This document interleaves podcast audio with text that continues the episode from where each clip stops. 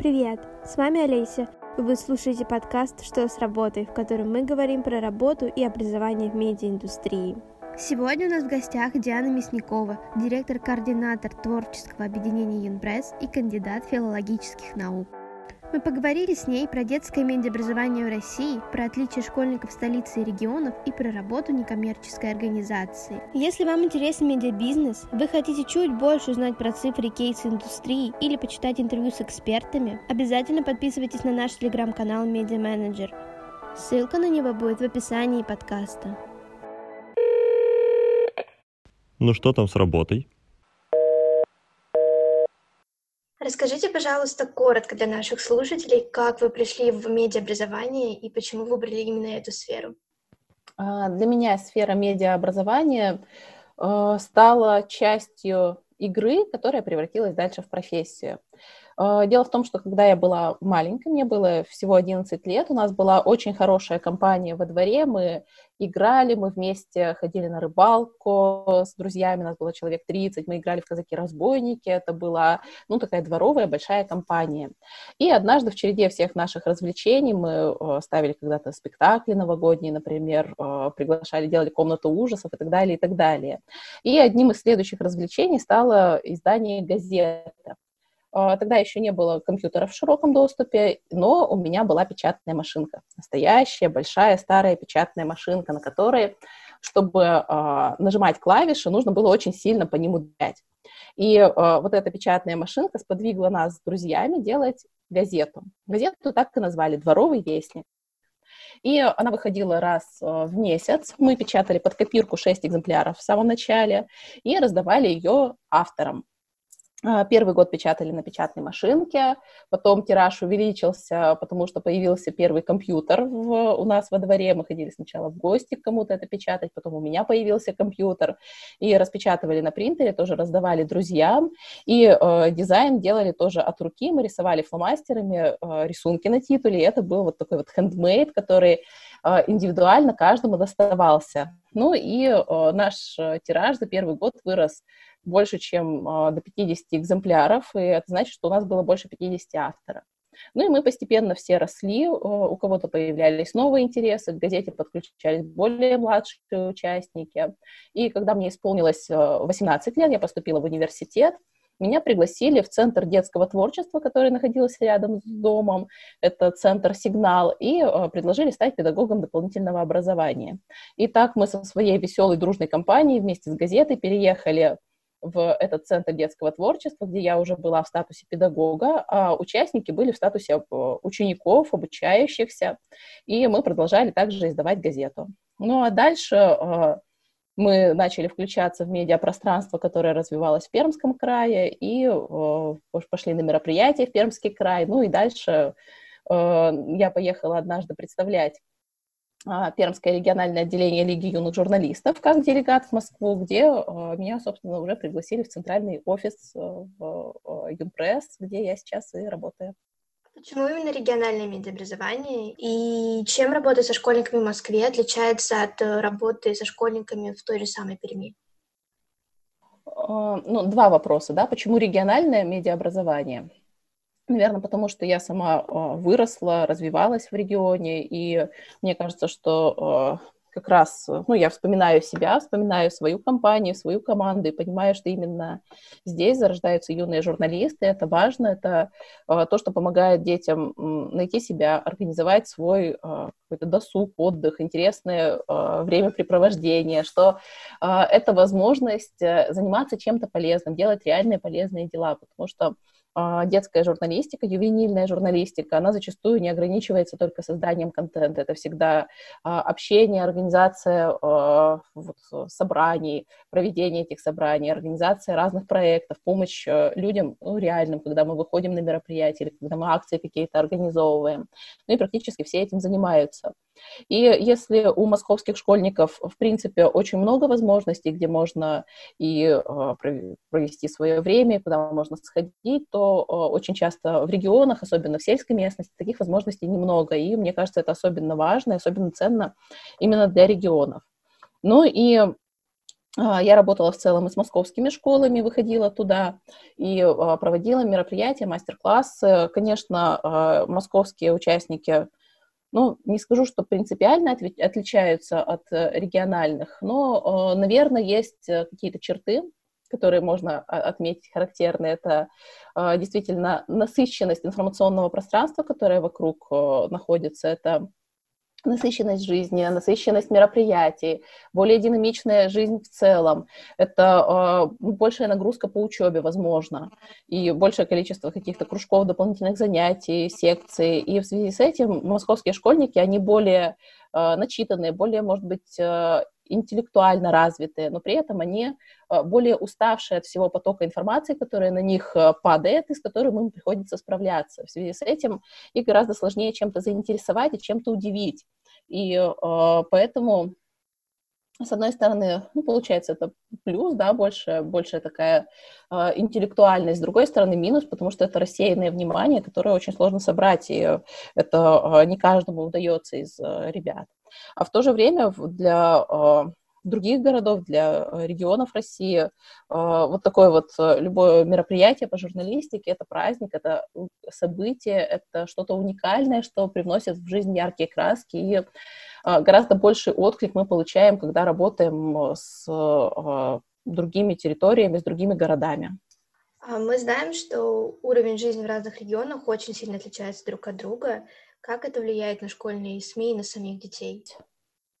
Наверное, два вот э, таких аспекта. То есть, во-первых, чтобы быть включенным в медиапространство, а, не нужны какие-то суперсложные устройства, суперкачественные там, мобильные телефоны или ноутбуки с серьезными программами. Чтобы быть э, в теме, чтобы быть актуальным, достаточно иметь выход в интернет. И, в принципе, ну, у большинства школьников России он есть, и, конечно, да, есть случаи, когда там э, парень-блогер залазит на березу, чтобы слушать свои лекции, но это скорее такой тоже ход, а, да, когда, когда он привлекает внимание к этой теме, к этой проблеме, и а, при том, что он а, ловит интернет на березе, у него масса подписчиков есть, да, то есть как-то он получает этот доступ к интернету, соответственно, мы делаем вывод, что, в принципе, школьники доступ к интернету тоже получают, так или иначе.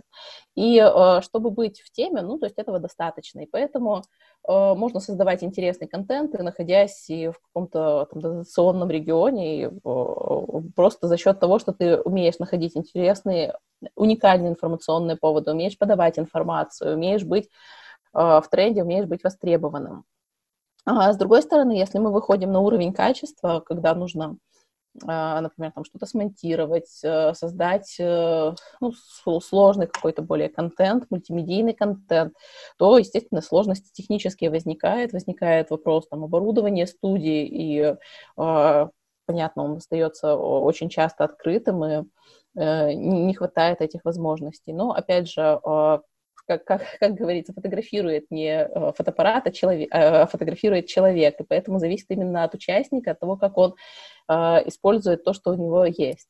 Ну и, в общем-то, когда а, активный участник включается во что-то, там, ребенок или руководитель, то а, есть возможности, как в том числе и усовершенствовать свое техническое техническое оснащение, что можно там, писать разные проекты на грантовые конкурсы, и на региональном уровне, и федеральные конкурсные проекты тоже поддерживают такие истории, такие инициативы, поэтому мне кажется, что если э, у человека внутри есть э, желание, есть э, потребность развиваться, то э, он найдет выходы, найдет возможности. Ну и, в общем-то, мы тоже стараемся всегда таких участников поддерживать от нашей организации. И э, кто-то, находясь даже а, у себя на местах, э, работает как штатный сотрудник, э, э, как сотрудник Лиги юных журналистов, как сотрудник Юнпресс, и тоже себя реализует уже на федеральном уровне, при этом он может жить в Костроме, в Санкт-Петербурге, в Перми, неважно, где он находится, во Владивостоке, и включаться тоже в деятельность.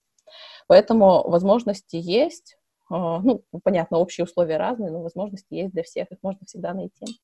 Что в регионах делать круче, чем в Москве? Что делать в регионах круче, чем в Москве? Хороший вопрос, сложный вопрос. А, мне кажется, что очень много есть таких вещей. А, мне кажется, круче искать героев, например, для своих материалов, потому что а, они более уникальны, они более самобытные, и они ну, там, не привыкли к медийному вниманию, они более открыты, более искренние в связи с этим. А, круче в регионах проводить какие-нибудь э, активности именно с точки зрения отклика участников, а, эмоционального отклика и, э, наверное, роста участников от момента, когда он пришел на мероприятие, и насколько он относительно себя вырос к концу этого мероприятия. То есть вот этот рост, он гораздо больше проявляется в регионе, относительно себя самого для человека. То есть если его сравнивать там с центром, то там, там гораздо меньше человек успеет вырасти относительно себя, потому что он уже многое видел, многое слышал, ну и, а, да, еще раз повторил, наверное, то, что ему дали. А, интересно ездить в какие-нибудь экспедиции, творческие командировки. И вот э, в этом году Лиги юных журналистов э, стартовал проект «География детства», когда ездила съемочная бригада в четыре региона России и снимали, как живут дети Бурятии, дети Адыгеи, дети Крыма и дети Чувашии. И вот такие проекты э, тоже очень интересно и создавать, и, э, и запускать потом тоже, потому что они э, являются, показывают уникальность каждого региона, они очень разные относительно друг друга даже. И это тоже все удивительно, это все открывает нашу страну. Мне кажется, она такая богатая, такая интересная, и да, даже просто когда смотришь на нее на карте не говоря о том, если мы куда-то движемся. А еще юные журналисты очень часто встречаются с таким ироничным отношением к себе и от одноклассников, и от некоторых учителей. Вот вы, как человек, который очень много работает с юными журналистами, можете рассказать, каком на самом деле этот человек? Мне кажется, это особенности подросткового возраста, когда ты э, ну, чем-то отличаешься от сверстников, ты уже становишься не такой, у тебя повышается риск, э, например, буллинга или риск э, там, бойкота, к примеру. Но, с одной стороны, а, и здесь э, нельзя говорить, что именно с журналистикой это связано, с тем, что он пошел в эту сферу, этот человек. Связано с любым а, другим увлечением точно так же. А, с другой стороны, как юный журналист, э, э, он приобретает, ну, участник движения, он приобретает такие компетенции, которые позволяют ему легче находить общий язык с людьми, включаться в деятельность быстро и оперативно, и ему, наверное, гораздо проще э, справляться вот с этой, э, ну, даже если вот эта волна негатива появляется, то ему гораздо проще с ней справляться, потому что, с одной стороны, он может постараться найти э, общий язык со своими одноклассниками внутри коллектива, но даже если это не получается, то здесь э, не случается какой-то трагедии, потому что есть другой коллектив, коллектив единомышленников, в котором его ценят, понимают, уважают, и э, он, наверное, несет гораздо большее значение для этого человека и а, является основным, где человек реализуется, где человек общается и все свои потребности вот этого возраста тоже осуществляет. Поэтому а, он может быть э, неинтересным и невостребованным в классе, но очень хорошо реализовываться в, другом, в другой сфере, в другом коллективе. Это тоже неплохо. И сейчас еще очень многие люди почему-то думают, то, что с каждым годом дети меняются в худшую сторону. Так ли это? Что вы об этом вообще думаете? Как изменился ребенок с середины нулевых к нашему времени на самом деле? Ой, мне кажется, это каждое следующее поколение говорит а, про тех, кто их моложе, что вот какие они плохие, как они а, там одеваются, как они себя ведут, как они не уважают старших. И это такая старая песня о главном, которая не относится к рубежу 20-21 века. Ну, точно так же будет переложено там вон, отцы и дети, там 19-20 век. Ну, в общем, неважно, когда это происходит. А, естественно, что каждое следующее поколение отличается от э, предыдущего, и это, это развитие, это нормально. И здесь э, нельзя говорить о том, что оно хуже. Другое, да, да, другое, наверное, потому что гораздо больше э, информационная включенность каждого э, человека сегодня в, в это пространство. И даже сравнивать, например, там, с моим поколением, когда мы печатали газету на печатной машинке, у нас не было столько источников для получения информации, у нас было гораздо меньше поводов, э, чтобы на что-то отвлечься, куда-то переключиться. И э, нынешнему поколению гораздо сложнее в том плане, что нужно всегда очень четко следовать своей цели, потому что очень много отвлекающих факторов, и э, человек серфит по информационному пространству, серфит по тем делам, которые перед ним стоят, и он ищет себя, ищет, э, ищет чем заняться, и э, гораздо большим самообладанием нужно, ну, нужно его в себе гораздо ну, самообладание нужно гораздо четче воспитывать, чтобы удержаться и четко идти к своей цели. А, я еще не так давно была сама этим юным журналистом, когда мы делали в школе какие-то медиапроекты, общались с ребятами из других школ, которые тоже занимаются медиа.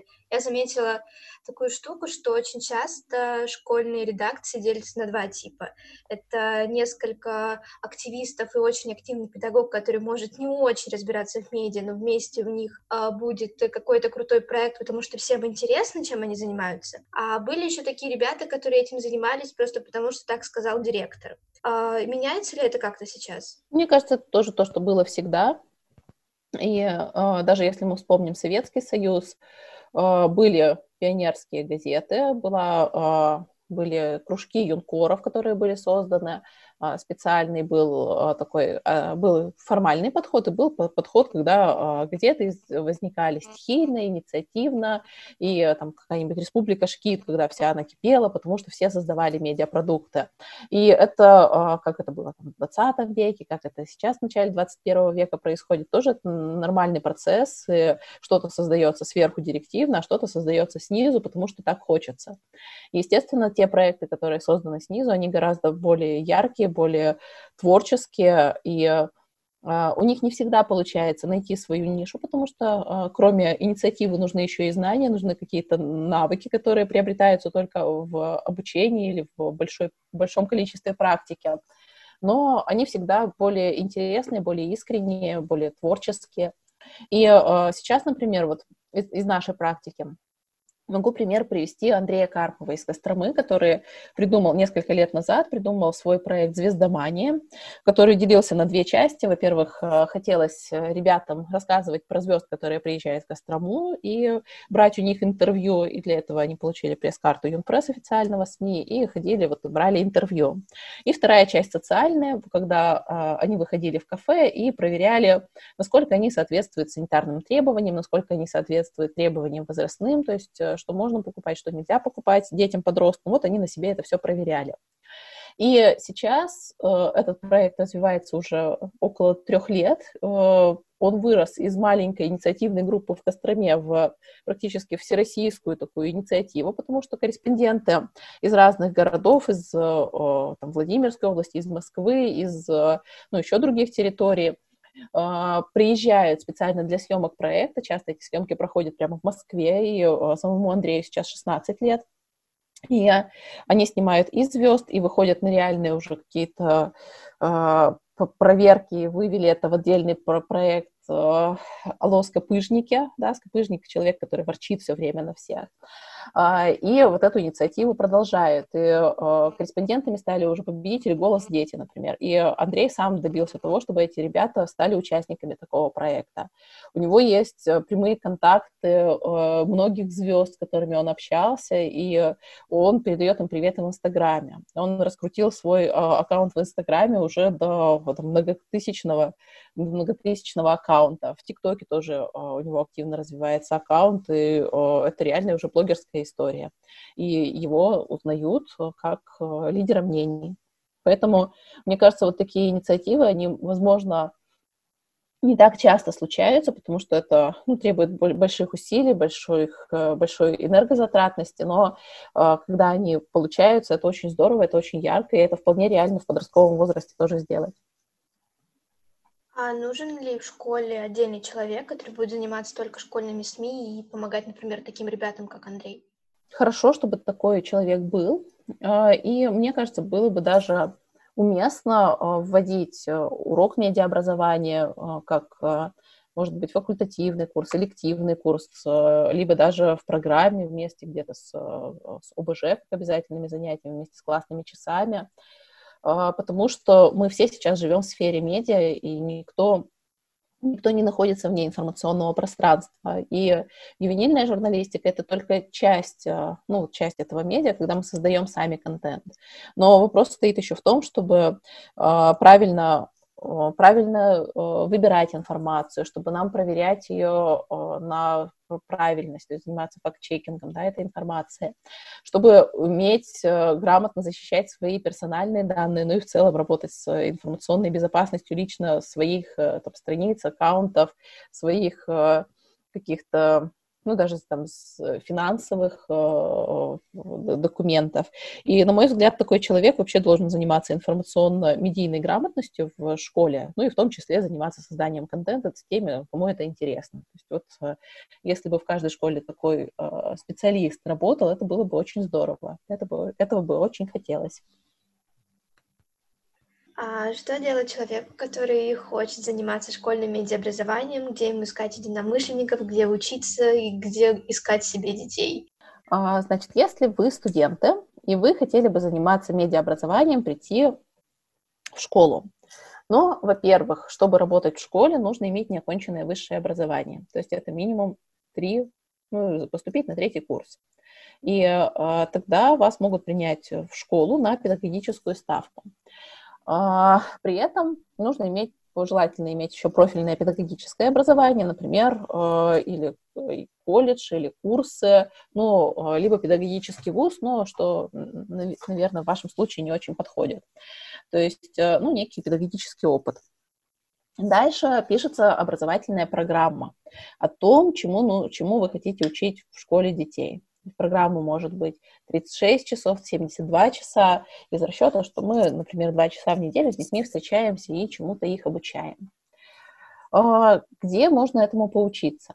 Ну, э, есть всевозможные курсы, э, есть Э, специальность медиаобразования, например, в МПГУ, кафедра медиаобразования ЮНЕСКО, которая профильно готовит специалистов да, в этой сфере. И туда можно поступить, например, в магистратуру, чтобы получить это профильное образование. Э, можно участвовать в различных конференциях и мероприятиях, которые проводятся Лигой юных журналистов, Юнпрессом. Э, можно у нас попросить методическую помощь, и мы всегда помогаем и программу составить, если это нужно, ответить на вопросы. Плюс у нас есть э, библиотека на сайте Юнпресс, и там в открытом доступе очень многие материалы находятся, которые можно почитать и посмотреть именно с точки зрения организации э, объединений юных журналистов. Ну и мне кажется, самое главное иметь большое желание, потому что школьная система, она предполагает э, достаточно четкую, жесткую, может быть, даже структуру, потому что это классно-урочная система по времени, это образовательные программы. И даже если мы как кружок входим в систему школы, то нужно, иметь эти программные документы. Нужно вести журналы посещаемости, например, это тоже важно. Но при этом хорошо бы не потерять в свой азарт, свою инициативу, потому что вы работаете с детьми, и именно вот на этот огонек в глазах они придут к вам. Ну и откликаться, наверное, на те какие-то желания, запросы, которые есть у подростков, у детей, чтобы вместе создавать новое. Медиасфера слишком быстро меняется, и невозможно сегодня придумать программу на пять лет вперед все равно нужно будет смотреть на те тренды, которые есть, и вместе с этими трендами а, смотреть на те форматы, которые вы будете выпускать. Но при этом не забывать про содержание, про а, наполнение на то, о чем мы создаем этот контент. И здесь очень часто как раз вечные темы, те, которые не меняются. Поэтому содержание, ну, наверное, связанное с теми вопросами, которые возникают у подростков, а формы, формы новые, трендовые, на них смотреть. Сейчас СМИ э, гораздо больше внимания стали уделять некоммерческим организациям. Э, мы все больше как-то видим их в повестке медиа. Меняется ли как-то работа благодаря этому? Нам сложно это оценить в полной мере, потому что мы занимаемся медиа, и мы всегда были в информационном поле так или иначе представлены. И для нас те изменения, которые произошли, они э, ну, не настолько, наверное, разительные, потому что мы, мы так понимаем, как вот эти все механизмы устроены. Мы сами умели писать пресс-релизы и рассказывать о крупных событиях, привлекать внимание спикеров из медиасферы. Но э, мы тоже э, скорее включаемся в большей степени на освещение других некоммерческих организаций. Может быть, вот это стало для нас э, ну, таким вот важным изменением в 2020 году, потому что мы запустили свой проект, связанный с информационной поддержкой некоммерческих организаций, проект «Взгляд медиа будущее», когда мы рассказывали о различных событиях, мероприятиях, о проектах других некоммерческих организациях. И очень много рассказывали именно о региональных, об региональных инициативах. И а, публиковали их на своих ресурсах, на, а, регион, в региональных СМИ, тоже юные журналисты готовили материалы и публиковались в районных газетах, на районных порталах. И это тоже было важно, потому что именно местное сообщество узнавало о той инициативе, которая рядом с ними находится, на, но они почему-то об этом еще не слышали. И мы получили, мы заходили на все регионы, и а, в том числе и на столицы, но самый большой отклик мы получили из мал- маленьких районных центров, даже не из крупных городов, которые являются центром там, республики или края или области, а из районных городов или из сельской местности, потому что информационный голод основной наблюдается там, и кажется, что ну, все знают про общественную организацию, которая единственная в своем поселении, но чтобы этой организации подавать, например, э, заявку на грантовые конкурсы, ей важно быть представленной в медиапространстве, а у нее нет даже там, группы ВКонтакте, нет своего сайта, и вообще этой потребности никогда не было, потому что все вроде бы и так знают. И мы вот как раз э, эту пустующую нишу попробовали закрыть, ну, хотя бы в тех э, городах, в тех населенных пунктах, где есть наши журналисты. И большой отклик, большую благодарность мы получили от участников и от самих некоммерческих организаций, потому что мы создали такие содружества между юными журналистами и представителями НКО, представителями некоммерческого сектора. И мы надеемся, что это сотрудничество будет э, продолжаться, развиваться, работать и дальше. Э, тоже, тоже хотим в этом направлении развиваться. И, наверное, здесь идти вот, ну, в поддержку тем э, направлениям, к тому тренду, который есть в целом на открытость некоммерческого сектора сегодня в медиапространстве. А со стороны государства как-то изменилась его политика по отношению к таким организациям? Там стало больше грантов или какой-то поддержки дополнительной? Активно развивается конкурс э, фонда президентских грантов, и мы в нем участвуем э, уже несколько лет и э, выигрываем гранты, гранты фонда президентских грантов. В 2020 году были изменения, связанные с тем, что некоммерческий сектор тоже очень сильно пострадал из-за пандемии, из-за того, что многие не смогли работать, не смогли осуществлять свою деятельность. И были а, на несколько месяцев сняты налог, налоги, а, налоговые а, выплаты для некоммерческих организаций. То есть те деньги, которые некоммерческая организация должна была а, выплатить государству как налоги, их можно было оставить внутри самой организации и перераспределить либо на зарплаты, на поддержку участников, либо на поддержку тех, кто является благополучателями этой организации. То есть вот это была поддержка, но она скорее связана не с общим трендом на развитие некоммерческого сектора, а именно с той ситуацией, которая случилась в целом целом мире в связи с пандемией. Но а, а, развитие гражданского общества, развитие некоммерческого сектора действительно является важным трендом, и конкурсы усовершенствуются с точки зрения, возможно, большей открытости тоже, и даже по конкурсу фонда президентских грантов, в котором мы участвуем, это очень хорошо видно, потому что очень много проводится а, различных обучающих семинаров, вебинаров, которые подробно рассказывают шаг за шагом, как подготовить свою заявку, как упаковать свою идею, которую ты придумал, но не знаешь, как написать э, ее. Ты можешь ее загрузить там, в специальный конструктор, и тебе этот конструктор подскажет, как ее более четко сформулировать, чтобы получить на нее финансирование. Потому что часто бывает, что идея хорошая, но она неграмотно прописана, и она не получает из-за этого поддержки, а не из-за того, что эта идея там, недостойна этой поддержки. И вот в этом направлении идет развитие. Развитие, наверное, больше тоже открытости, больше э, создание большего количества методических материалов, чтобы любой э, житель нашей страны, который хочет создать свою инициативу, который э, готов э, создать некоммерческую организацию, либо она у него есть, чтобы он мог такую поддержку получить, куда-то заявиться. Вот, вы уже шесть лет проводите медиафорум в делаете семинары и мастер-классы по всей России, и в основном это все, да, вроде бы все, на деньги с грантов.